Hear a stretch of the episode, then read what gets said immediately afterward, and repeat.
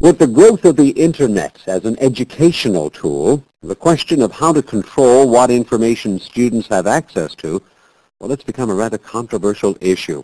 And there have been several stories in the news recently about students gaining access to pornography, bomb-making instructions, and other questionable materials. The reaction from educators has ranged from the introduction of electronic monitoring to the insistence that students and their parents sign waivers before students are let loose on the net. To talk about this issue, Peter Rukavina joins me now for another in our series, Consumed by Technology. Good morning, Peter. Good morning, Lee. What is it about the Internet that makes controlling access to certain types of information so darn difficult? Well, we've, we've talked a lot in this series about digital information, information that's not really different in substance from any other sort of information, but for the fact that it's very easy to move from place to place using computers.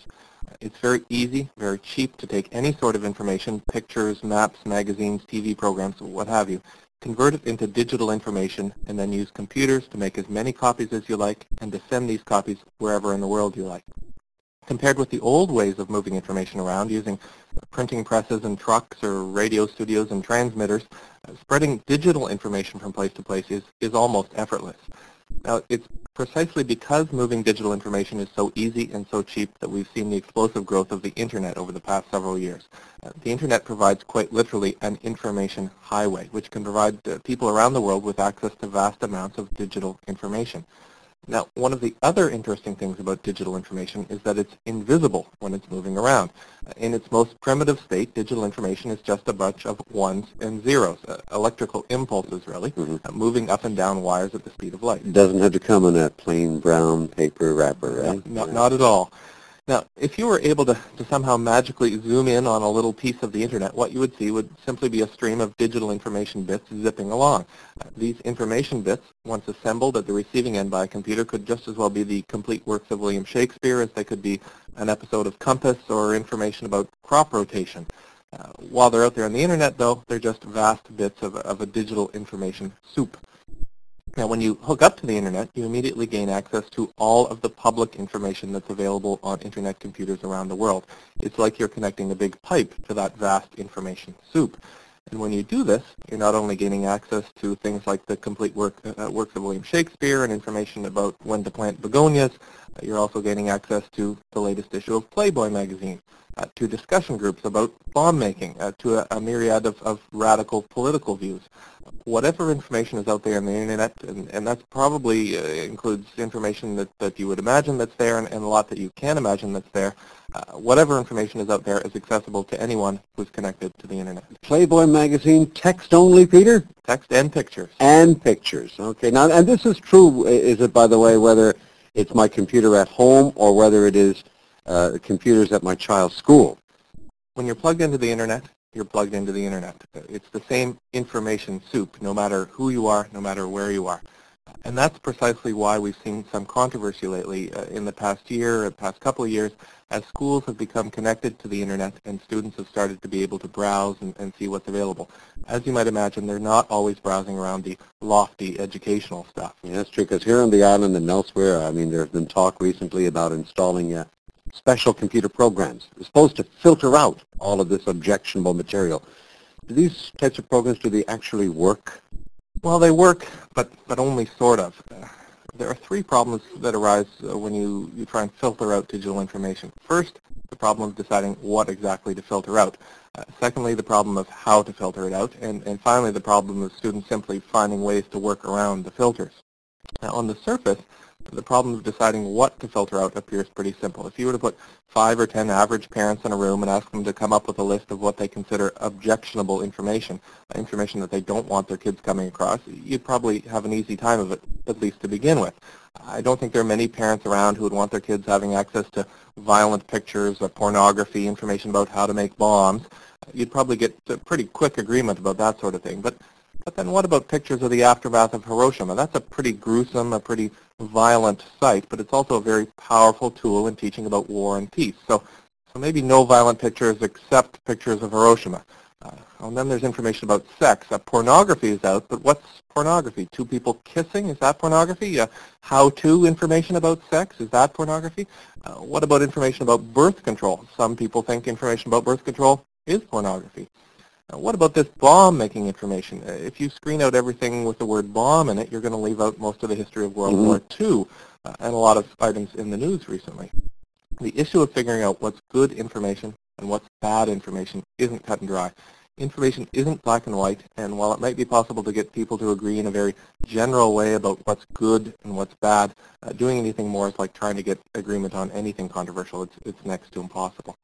Now, this sort of problem is no different than the classic problem of trying to figure out whether Catcher in the Rye should be in school libraries or not, except that the challenge is not about one book which you can pick up and read and argue about. It's trying to sort through an entire world of information, sometimes before that information even exists, and coming up with very specific rules for what's in and what's out, for what's good and what's bad information. All right. Now, assuming, though, for a moment, uh, Peter, that we could all somehow come to an agreement over what information ought to be filtered out, assuming that, it's a big assumption, how does the actual filtering process go into work here? Well, remember that, that digital information is essentially invisible. When it's moving around, it's just this generic soup of, of bits and bytes. The filtering programs schools are looking at work by intercepting information in this raw state as it enters your computer. A sort of information robot sits and watches for patterns in the incoming information. If it detects one of the patterns, it can take actions that range from just shutting the computer down right away to denying access to that particular page or internet site. The patterns that this robot is looking for are a predefined set of keywords that are associated with the kind of information that students are denied access to in most cases, this set of keywords is, is something that can be added to and changed to suit the particular needs of the school or, or the age group in question.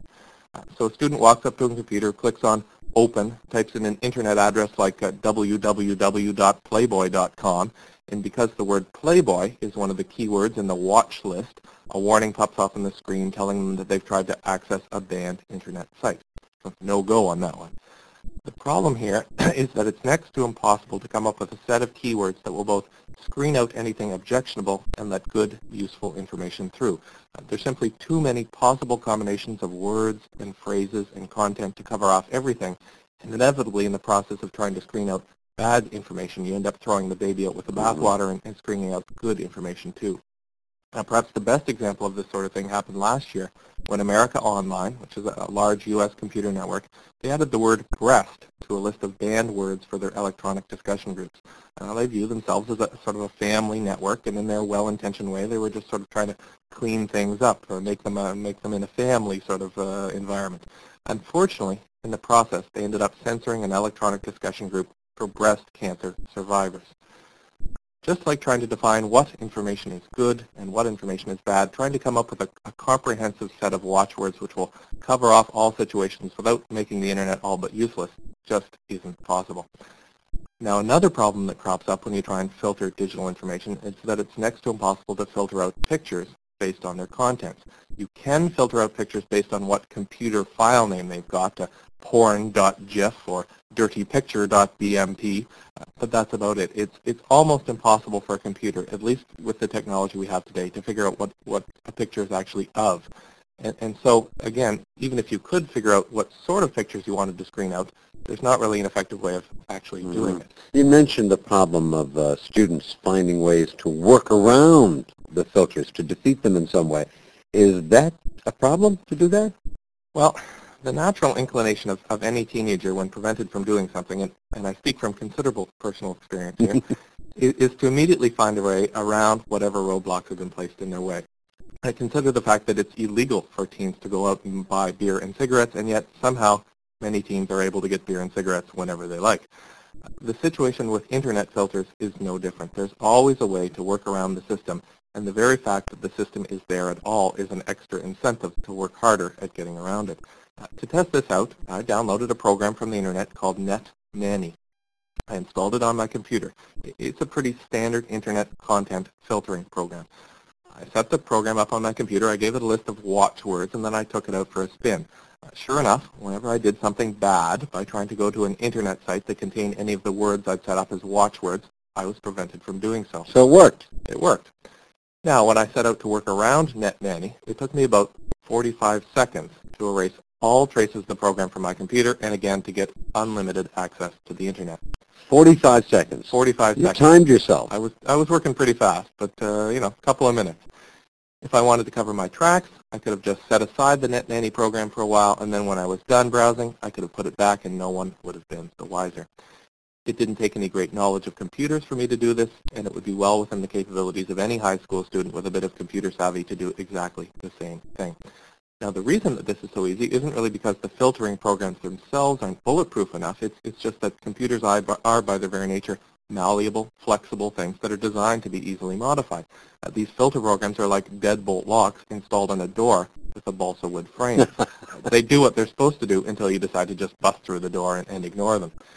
So again, to answer your original question, do these, do these filter programs actually work? My answer is that even if we can somehow agree on what we're going to censor out and figure out a list of words that will do the task, and, and both of those tasks are next to impossible, we're still left with an imperfect solution that can be easily worked around. Yes, uh, where does that leave us indeed? I mean, if we can't use the computers, uh, Peter, to filter out the information, what other options are there? Uh, what do we have to give students access to the Internet, but only to certain parts of it? Well, to be honest, there really aren't any technology solutions to this problem, and I doubt that there ever will be. The problem we're really facing here is that we've relied for generations on our ability to simply physically prevent our children from coming across information that we don't want them seeing. Uh, dirty magazines are on the top shelf of the local cigar store. Public libraries simply don't buy really controversial books. We don't let our kids watch TV programs we don't like, and, and so on and so forth. It's been relatively easy to hold back the tide of bad information by placing that information simply out of reach. And now we can't do that anymore. Uh, short of unplugging the internet and calling it a day, uh, there isn't going to be a technology solution that's going to keep our kids from coming across all sorts of information we probably don't want them seeing. Uh, kids are going to see violence. They are going to see graphic sex. They are going to see things that probably you and I have never seen. Uh, the solution to this problem isn't going to be a technical one. It's going to be an educational one and it's not going to be a universal, complete blanket solution. It's going to be a fuzzy, inexact, incomplete, evolving solution. Because we've dealt with objectionable material for so long simply by physically preventing access to it, we've gotten lazy. We've not had to think that hard about why some material is obje objectionable and why other material isn't. And we haven't, by and large, had to talk to our kids about this, at least not in a, a pressing, practical way.